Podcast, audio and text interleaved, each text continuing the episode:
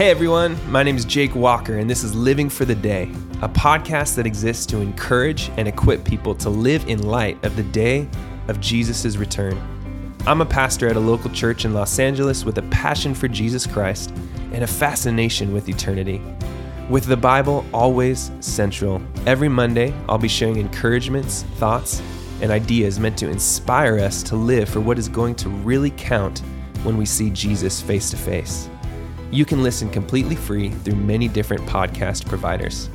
I really believe that Jesus Christ lived to usher in God's kingdom on earth, died to save from sin, rose from the dead, conquering death, is now living enthroned as the true King of the universe, and is going to literally return one day to make all things new and judge the living and the dead.